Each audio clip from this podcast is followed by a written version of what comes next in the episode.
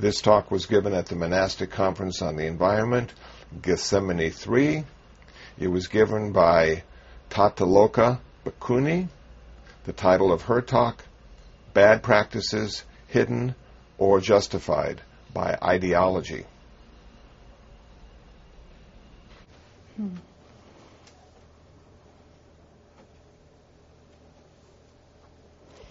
So, um, uh, this morning's first presentation is uh, dedicated to the Sacred Heart of the highest loving kindness, to the Sacred Heart that is unborn and undying, to its inspiration to its practice in the past and to its fulfillment in our lives.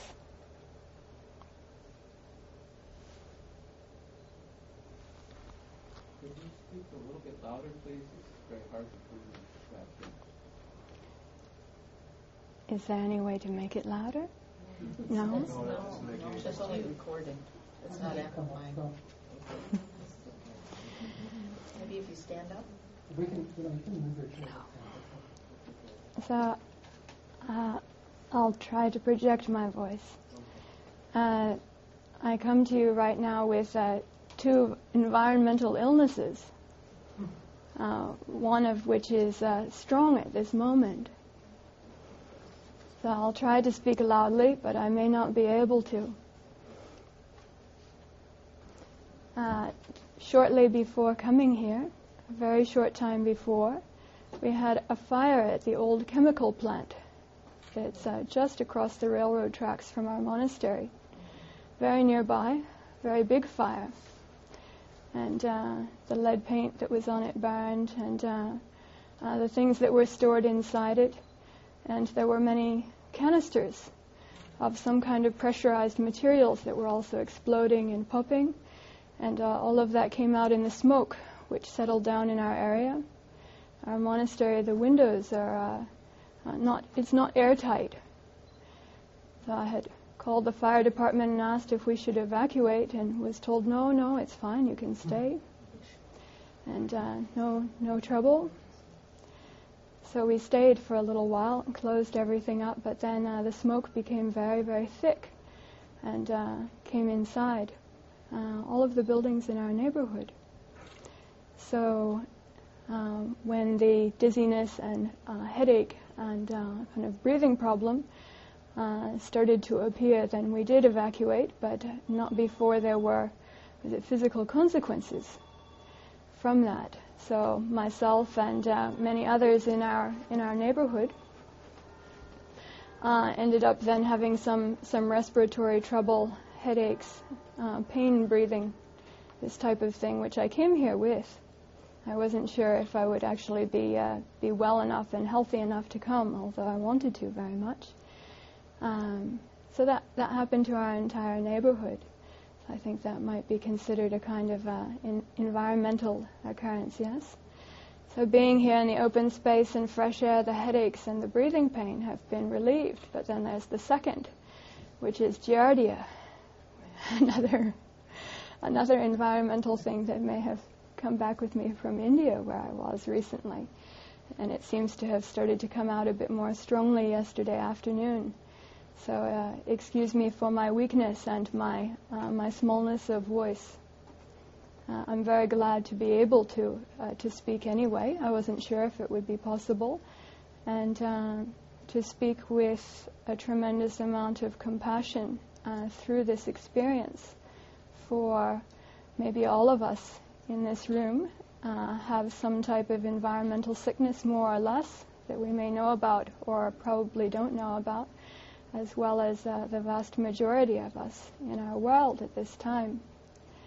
So through this uh, this suffering or through this experience, then I'm, I'm finding it very helpful to have uh, to have compassion through the direct experience. So this is a nice way that, uh, like out of the compost or uh, out of out of the dung of uh, of of what we've done, uh, something good can grow up out of it. So I hope very much also uh, that what I'm going to be speaking about today, as uh, it's probably the kind of subject that uh, that myself as a Buddhist monastic, probably the thing that I would least like to do is to be uh, to be critical about the Buddha's teaching. So uh, I hope very much that this may be dedicated also to what uh, any any negativity that might be there, or any any harm that might be there, or have been there, that uh, that goodness rise out of that. Um, so, to begin, um, how do you get it to come back on again? Touch anything.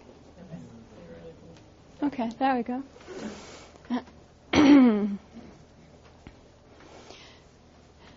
so, I'm not going to be reading the paper as I don't read so well, but it will be available on the wiki, and I'm just going to be speaking.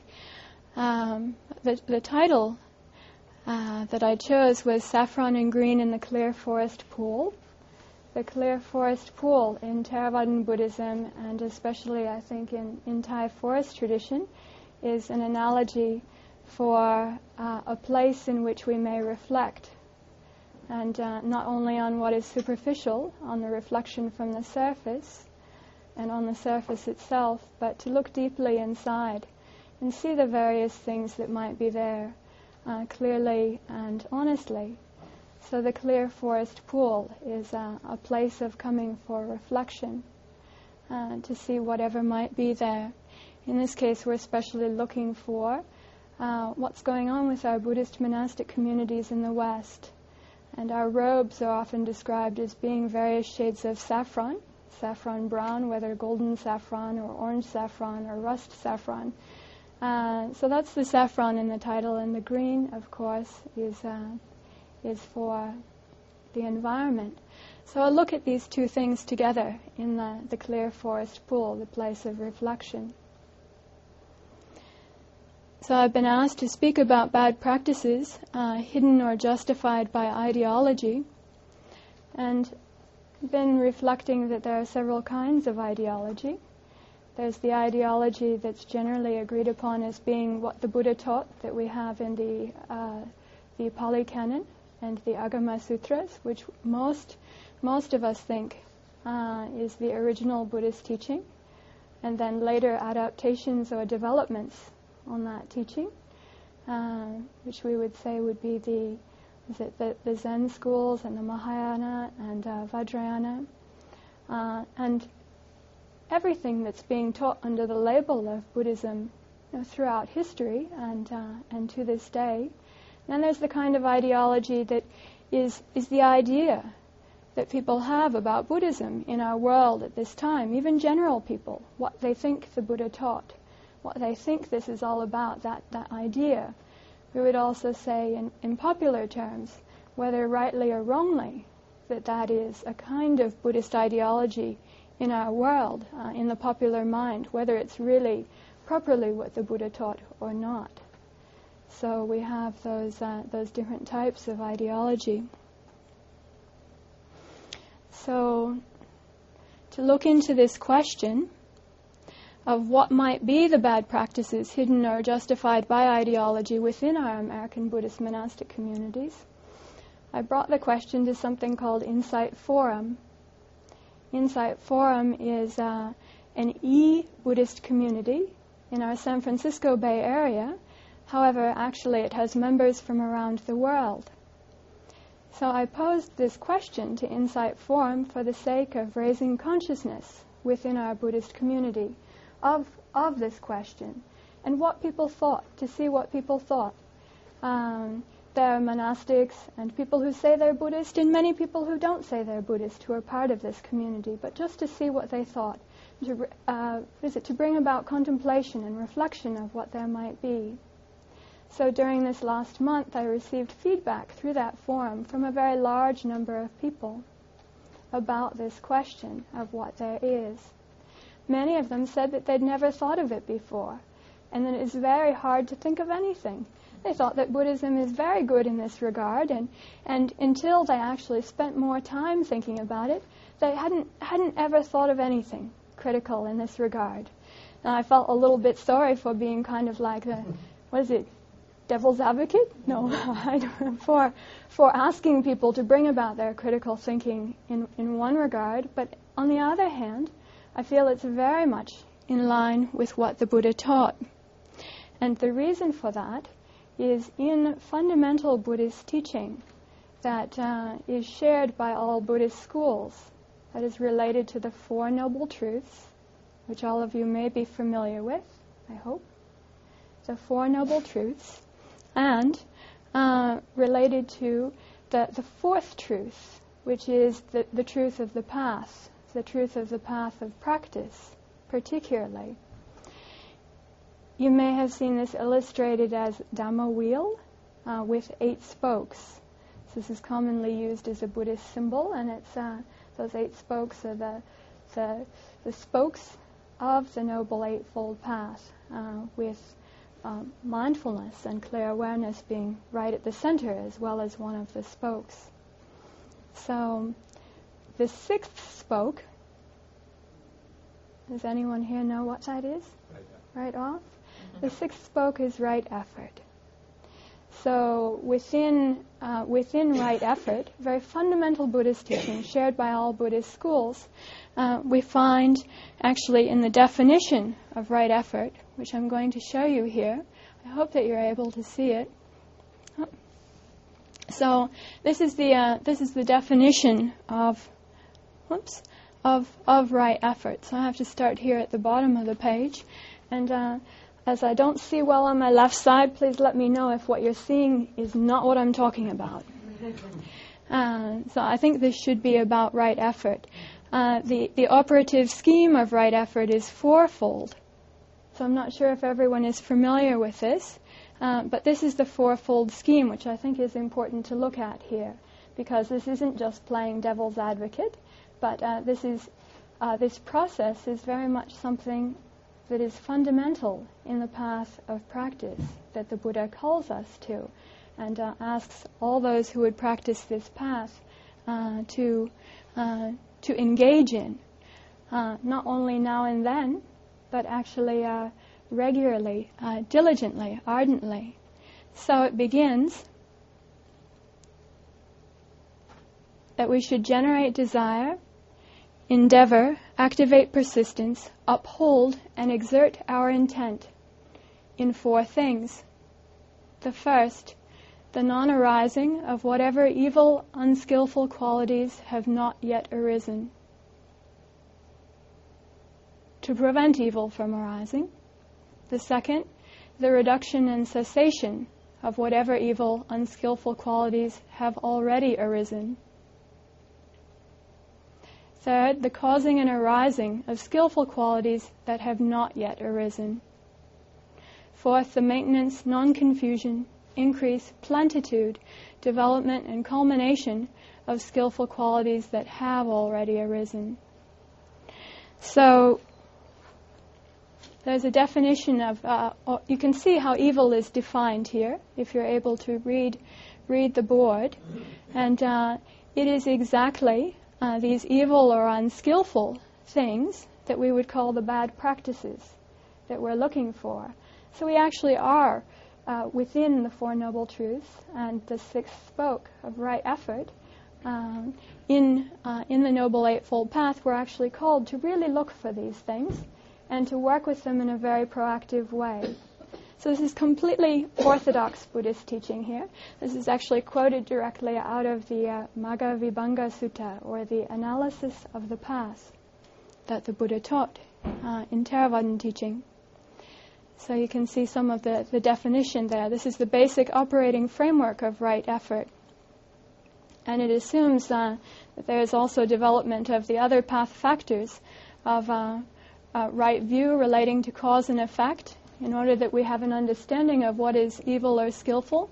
Uh, the development of, on the other hand, the development of mindfulness and clear awareness, uh, so that we may be able to uh, understand the context that we're in because something is helpful and beneficial in one context but not in another. Something is harmful in one context but not in another. So it's very important to have mindfulness and clear awareness then of, uh, of what, what our context is, to know what might be wise and skillful in a given situation. So these are things that we all want to do all the time, right? I think every living being, uh, every human being, would like to uh, reduce the things that seem harmful or uh, uh discomforting uh, or to be causing suffering and to, to increase and bring to fulfillment the things that bring our, our happiness, our ease, our well-being, our peace, our comfort. Uh, so this is just a skillful outline for how to do, how to look at and how to do the things that maybe every single one of us, uh, I would say even animals, would like to do that. That is to avoid pain and suffering and to be peaceful, comfortable, and happy. Um, so, um, in in the topic, uh, we have the things that are hidden or, or, or justified by ideology.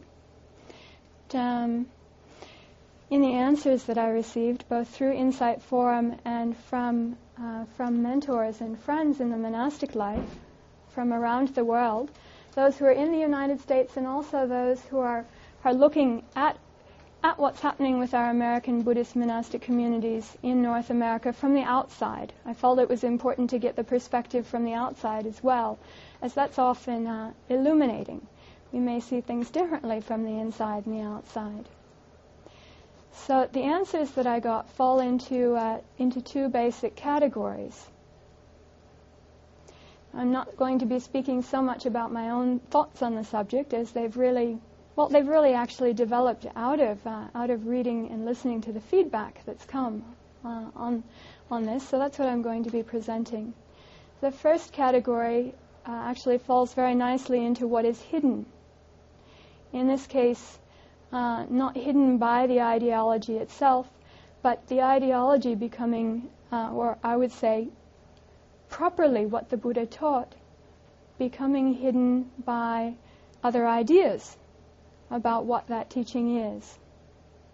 So this would be the hidden part. And this relates to misunderstandings of, uh, of what the Buddha taught. And I'd like to go into uh, this, this category of misunderstandings. Uh, in the feedback that I received, the, by far the most, most common, most prevalent feedback was related to apathy, to complacency. There is the idea out there, connected to the teaching of the Four Noble Truths, that the Buddha taught that life is suffering, and that's it. That that is the truth, the one and only truth, and that there's nothing, nothing else, nothing other than that. So this idea is out there. Not only is it out there amongst general people, but I'd say that there are even those in our Buddhist monastic communities who have who have this idea. Never mind about the, uh, the, the second truth, of the suffering having causes, or the third truth that those causes, if they're not brought to arising, or if they're brought to cessation, that they may end, and thus that suffering may end.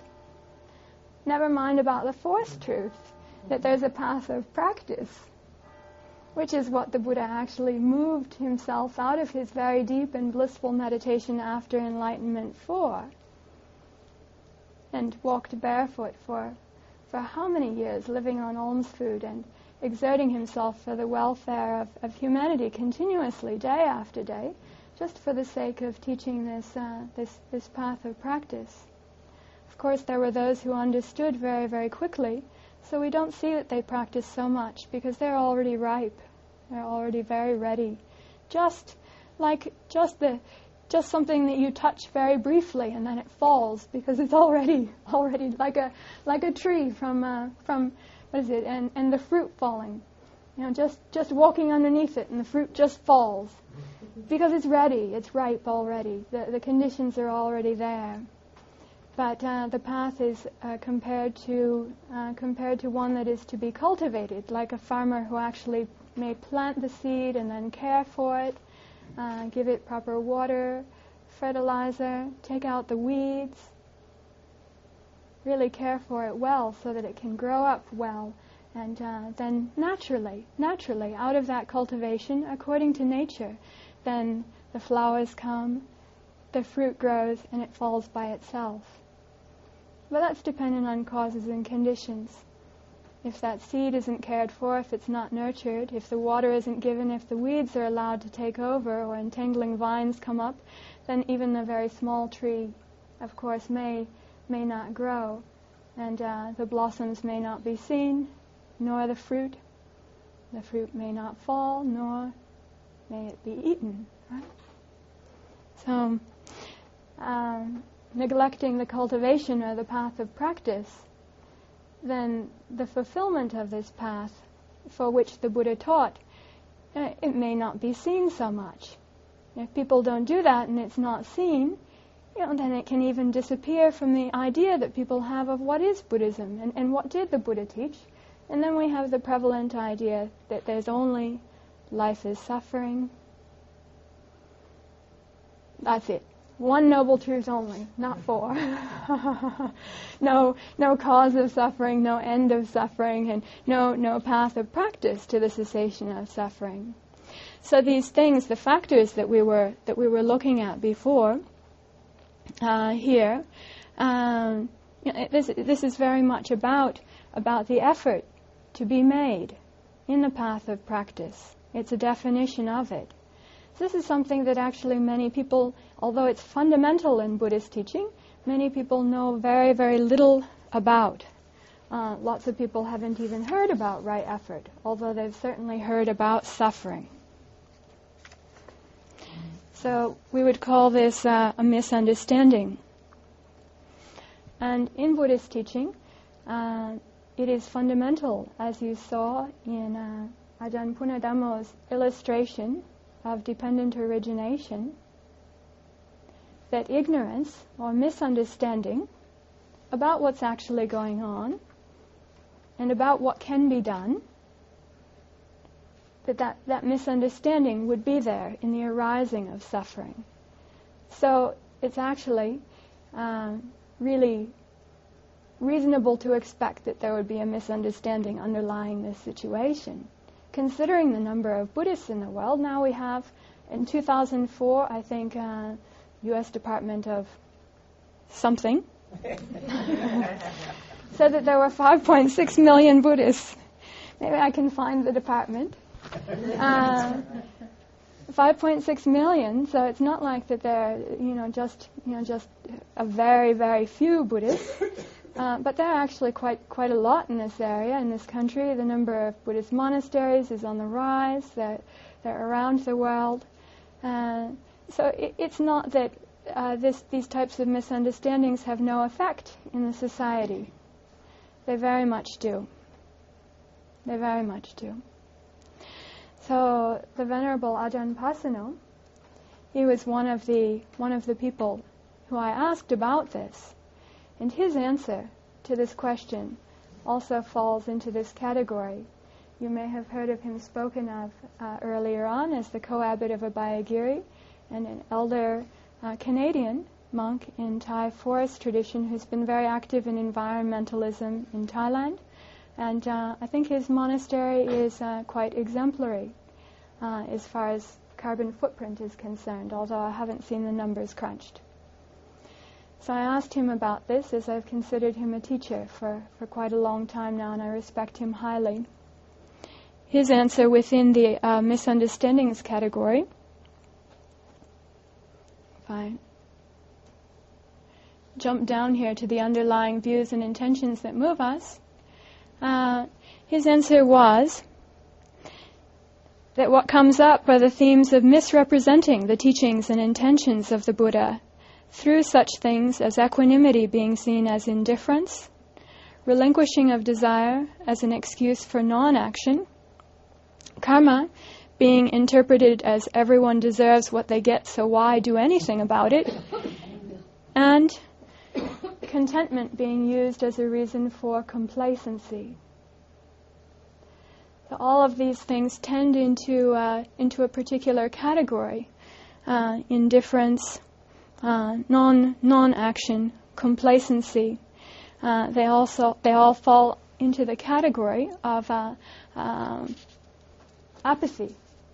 I think apathy in Buddhism, this type of apathy or complacency, is considered one of the uh, um, one of the hindrances, nivarana, uh, the hindrance of sloth and torpor.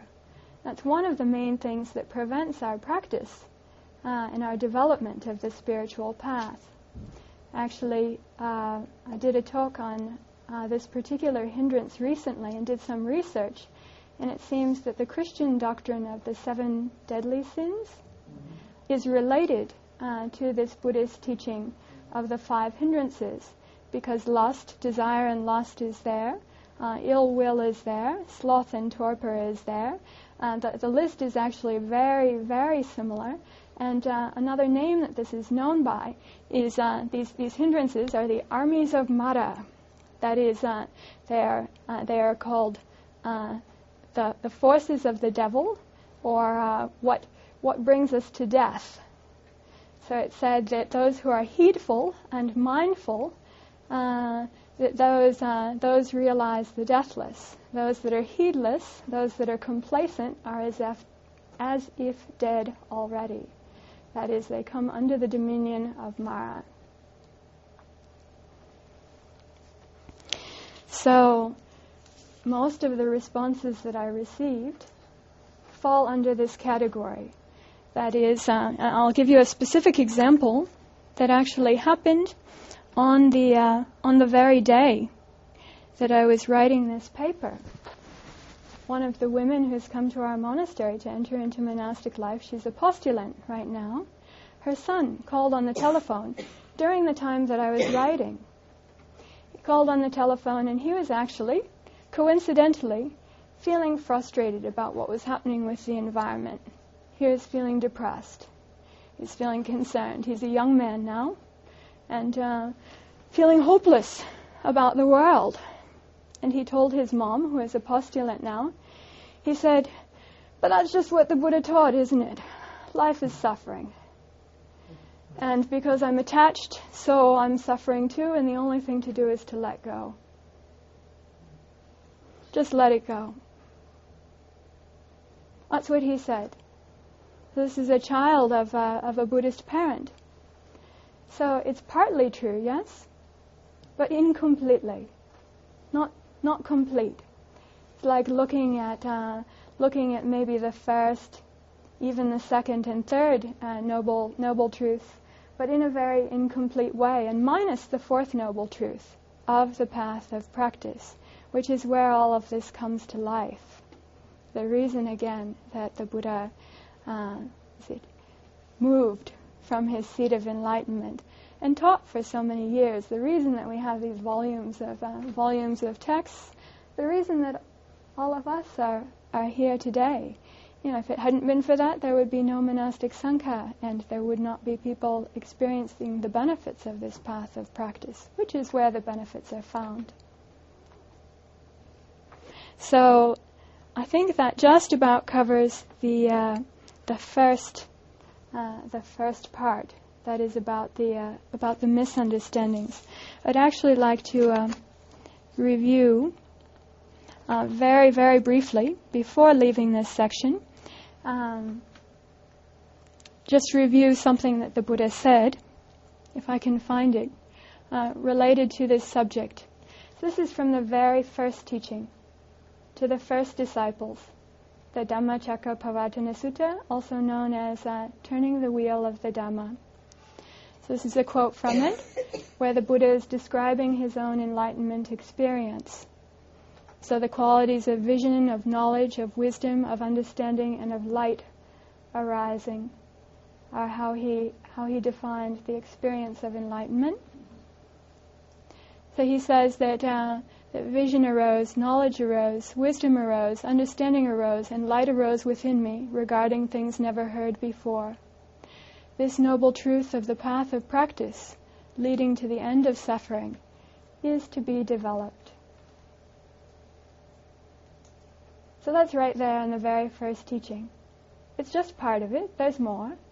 There's a whole lot more. It has the, the whole framework of the Four Noble Truths and the Eightfold Path is right there inside it. So this is just just one sentence from it. That's the turning the wheel of the Dhamma uh, Sutta. So after saying that, the Buddha goes on to say that this path of practice has been fully developed by him. And in fully developing that path of practice, that he has uh, realized realized enlightenment, what is uh, uh, what he what he spoke of as the ending of all suffering. So this is the, the right basis of Buddhist faith and optimism. Not only a type of faith that's just to be believed in, but very clearly the type of faith and optimism that is to be put into practice. Of course, there is the time to put aside all thoughts of anything past, future, concerns for the world, really to bring the mind inside and to go deep into meditation for the sake of purifying the heart, burning off the hindrances, including burning off the hindrance of sloth and torpor, burning off the complacency through our ardency in deep meditation. And doing this, this practice of purifying our heart, then also our view may be purified, light may arise, and then for ourselves as well, when we open our eyes and move our bodies and move our lips, our thoughts, our words, our deeds, then they may be further, uh, further purified, our view elevated, freed from the fires of hatred, lust, and greed, clear of the dark and obscuring smoke of delusion. So the delusion part is a very, very difficult part. That is to know, to be able to see and know what is harmful and what is skillful. And then the complacency part and the obstruction and the binding of that. In Pali, the words for it mean something slimy, like you've, you've gotten pulled into quicksand or you've gotten stuck in a, some very, stepped into some very, very serious chewing gum that you just, yeah, really got very, got, and not only your feet, but everything gets bound up in it, and then you can't move, you can't act. Sometimes you can't even breathe, right? When people get into that state, they even, they feel like they can't live, they can't die. I've had people say, because they feel so strongly obstructed. Yes? So very important to do what is to be done to purify that, to clear that up, to burn that off. That's essential in this. So we go from the very beginning of the Buddha's teaching to its end, to the very last words that the Buddha spoke when he was dying in the Mahaparinibbana Sutta. Very last words here that we have recorded, at least in the Pali Canon, Kayavaya Dhamma Sankhara Apamadena Sampadeta. It's been translated variously. I've adapted Ajahn Thanissaro's translation here that phenomenal things are subject to passing away, become consummate through non complacency. His very last words to the disciples who were gathered around him. So, this is also often translated, the very last words, as strive on with diligence. So, this isn't a, a, directive to the disciples to go out and, uh, and convert people as quickly as possible, but a directive to be heedful and to take care, to really take care of what needs to be done. It's related to uh, related to the path of practice, and yes, also to its sharing so we see that from the very first teaching to the very last teaching, there was this exhortation in right effort with the qualities of awareness, loving kindness, compassion, appreciation, equanimity, and release, the very antithesis of the deadness, apathy, and complacency that was by far the foremost and primary objection to Buddhist ideology. So we see that this is an ideology that appears in popular thought, in the minds of people. But what we find from the very first teaching to the very last teaching of the Buddhas is not this. So to know when to act and when not to act, uh, this is, uh, this is considered wisdom or skill and means. We're asked first to purify our intentions as all action is based on intention, and that is fundamentally important. But then we have to be able to act on the intentions, and that, that relates to what we call the higher training. The higher training in, uh, in, in morality, in ethics and virtue, to be able to think and speak and act with virtue. Uh, the higher training in meditation, the higher training in wisdom, which relates to uh, this, this putting it into action relates to wisdom and skillful means. Uh, so that, that skillful means is something that we heard about before. Someone was speaking about this. In fact, it's been mentioned several times. That is the upaya or upaya kosala. Kusala means what is what is wholesome. It's the antithesis of evil. In expression. So these are fundamental parts of the of the higher training. This is something that I've heard often in a prayer that I don't know if it's Christian or not, but the serenity prayer related to wisdom. That is knowing when, having the wisdom to know when to act and when not to act. So for this, actually, um, we have the teaching that supports right effort. Right next to it, the teaching on mindfulness and clear comprehension. Clear comprehension, or full awareness, is defined as knowing what is wholesome and unwholesome, number one. Number two, in the context time, place, and person. Number three, knowing the resources within the teaching that we have to bring to the situation, uh, our resort. In our monastic life, we consider that. Well, we have our, our physical food and our mental food, yes? The resort would be would be our mental food, but meant to burn up defilements, uh, knowing how to bring the teaching uh, into that situation in a way that matches, and then this causes uh, non-confusion, non-delusion, which is the the antithesis of the ignorance. That's called full awareness, having full awareness. So it's related to uh, related to wisdom. This is also very fundamental in the Eightfold Path in the teaching on mindfulness, right? Mindfulness mindfulness and full awareness, or mindfulness and clear comprehension, which is also called presence. Not just a passive presence, just being aware, but being aware of specific things so that we can put them into action in our karmas of body, speech, and mind. So I'd like to move out of this section and go to the specifics. This is the other part. Specific things that people uh, people complained about uh, or, or mentioned or saw in the, uh, in the clear forest pool uh, that, that didn't look so well. This isn't a personal list, this is a, a reporting list of the feedback that I've got.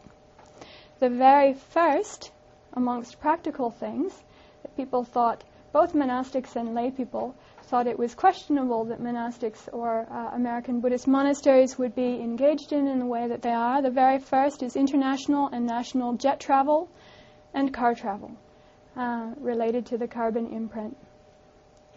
The second is the use of existing waste management systems, which for a person with the eye to cause and effect and what's happening over the long term doesn't look so good not nearly as good as uh, Ajahn Sona said, is the Sri Lankan Buddhist monastery from how long ago? 2,300 years ago. So, development of our modern technology is not necessarily progressive, yes? Hmm, where did that come from? Fortunately, we haven't lost the knowledge of it entirely, and a lot of it is preserved within our monastic communities. Fortunately.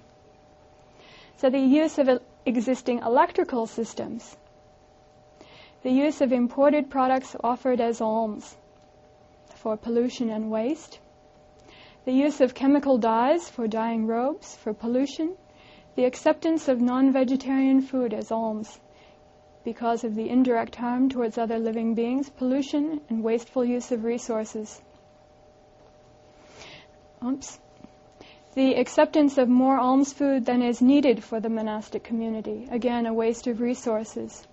The use of non-environmentally friendly requisite products offered as alms. This is uh, related to pollution and waste. The use of non-environmentally friendly cleaning products in monasteries. Pollution and harmfulness to health. The development of monasteries using non-environmentally skillful technologies for pollution and waste, that is not using solar, wind, or water energy or water recycling systems or making buildings with high roofs due to gloriousness that waste heat energy. The use of already existing unskillful, harmful technologies. So um, I've chosen um, I've chosen one topic to look at specifically, but I'm not sure about the amount of amount of time that I have to do it. So I may speak about it um, really, really briefly. Um, Venerable Heng Sure spoke about our monastic discipline. I don't know if any of you have heard that in our monastic discipline, uh, the use of vehicles by fully ordained Buddhist monastics is not allowed. The Buddha walked, and uh, um, and other monastics walked in the Buddha's lifetime, and that was maintained for a very long period of time. The reason for that, uh, it, our monastic discipline specifically mentions uh, animal or human-drawn vehicles. So we think now, okay, these vehicles are not, not harming any animals or human beings, not making them our slaves, so it's all right to use them. The monastic discipline does mention the unavoidable harming of insect life and other small creatures, which of course uh, cars and other forms of transportation, it's very hard to avoid that, as we can see, uh, as illustrated on the windshield and front bumper. Uh, that that very much may and regularly does happen. So that happens. But um, in the last, now in this last period of time, monastic communities have largely gone over to uh, to using using cars, trains, uh, buses, uh, and jet travel. But uh, and, and we thought basically that this is not harmful, and uh, it's justified by the Buddha's teaching of gathering together often in harmony, exerting ourselves if we have any level of realization or understanding of this path that can be shared with others to their benefit, to even be willing to go far and wide to share that with them. There are these things there. And for ourselves as practitioners also, to be willing to even go far and wide to sacrifice our personal comfort to seek out good teachers and good environments for practicing the path. These things are very much present in the Buddha's teaching, and they have justified the use of these vehicles and a lot of international uh, and national jet travel. Of course, logically, it seems that uh, it would be oh, far better to have one teacher uh, fly halfway around the world than to have all of the students fly to meet the teacher. I mean, there certainly are considerations there.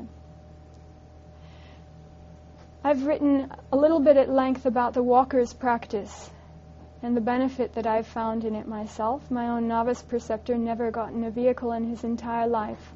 He died in uh, 2001.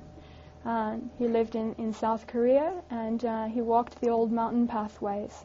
He's very strict about the Vinaya, the monastic discipline, which said very simply, uh, not riding in vehicles, which is what he learned as a young monk, and he didn't do it. Um, he was a preceptor for many, so it, it, was felt important that he keep the monastic discipline uh, purely and unquestionably. So that's something that uh, that that he didn't do. Uh, that's that's an inspiration to me. It's been an inspiration as of have the monastic Thai forest tradition.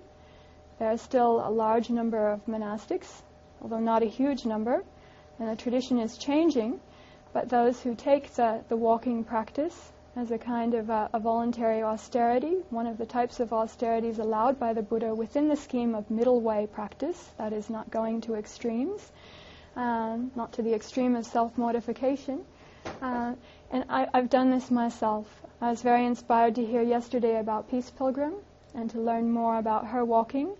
Uh, we also have Venerable Jotipalo, who's now maybe staying with Ajahn Punnadhammo in Thunder Bay in Canada and uh, Venerable Heng Sure, who is here, uh, the Reverend Heng Sure, undertook a very long period of walking practice called for by his master. That's something that's been inspiring to many people. And if we listen to him talk about it, please ask him about it and ask what the effect was on his practice and his cultivation and his purity of heart and intention and being able to have the strength, the courage, and the integrity to manifest that. I would say as I've known him for some time now, that's a very kind of fundamental thing that, that has been uh, really, really significant in his practice. I've also undertaken walking, uh, not only in the wilderness, but in the very heart of the San Francisco Bay Area, through Silicon Valley, 100 miles without car, taking only what alms food was offered. And I found it a very, very extraordinary experience, especially to be a walker uh, for that period of time amidst the cars and all of the speeding people. I could see it in a way that I had never saw it before. I'd like to highly commend and highly recommend that practice for the sake of uh, purification of the heart, for being a great example, uh, a counter countercultural example. Uh, many of the people who saw us, in my personal experience, were greatly inspired, and they did what was done even 2,500 years ago. That is, they gathered in the parks where we stopped to listen to the Dhamma. They walked together with us. It was quite an incredible thing. Done two years ago, just around Memorial Day, as a dedication to all those who have ever suffered violence. So, stop. Hmm. So, um, let's see. Uh, I'm going to, while wrapping it up, uh, uh-huh. well, for wrap up. Um, there are a number of things that Ajahn Sona mentioned briefly in our monastic discipline that actually counter the things uh, that are on the list here. Our monastic discipline specifically mentions uh, for, for the monastics to have great care and respect for what they put out of monasteries, that is, uh, to uh, not uh, not pollute the earth, not pollute the green, not pollute the uh, the water uh, with our with our physical and material waste. That precedent is very much there. As also mentioned, not using more than we need in terms of lodging, uh, or or making our lodgings in a way that harm other forms of life. And uh, lastly, as a dedication to one of the uh, one of the main mentors in my monastic life. Um, there's a very, uh, seen as a very small precept about using the restroom. But it extends far beyond that. If we go to a restroom, that is, it's about eliminating our bodily waste, yes? We're supposed to leave the restroom, not supposed to leave the restroom until it is uh, at least as clean as when we entered, if not cleaner. As a monastic practice of diligence, we're actually regularly supposed to leave it cleaner than when we entered. So this is a basic principle in our monastic discipline, in our monastic life, that is as clean as or cleaner than when we entered. This also extends to our use of monastic lodgings. Whatever we do in the monastery, what we do when we enter lay homes or go into villages, that actually extends to, uh, to every, every aspect of our monastic life. So the mentor who I'm speaking about, Ajahn Mahaprasert, asked me specifically to mention that point, as he feels that if we do anything but that, it is counter fundamental and basic Buddhist principles of gratitude and respect, which are at the essence of the heart of the path for both Buddhist monastics and for all those who practice in this way. I'd say that that's something that we share. So, being in robes, we are an example what we do has a profound impact on how others understand those who have inspired us and the way that they lived. It is their vision of the path of practice. So I feel that it's very important for each one of us to not only take our good intentions, but really uh, to see how we can be uh, how we can be fearless, how we can have uprightness, how we can purify our morality and integrity. That uh, we, we not only have these good intentions but obstructed, but that we be able to uh, bring these good intentions into our path of practice and manifest them to our fulfillment, to their complete fulfillment. That is, bringing about a vision of the nobleness of the path, a vision of enlightenment for the people of our society and our world today, not only for our own hearts, of course, that's essential for us, and for the well-being and the hearts of our monastic communities. So thank you very much for listening, and I'm sorry for speaking too long. Thank you.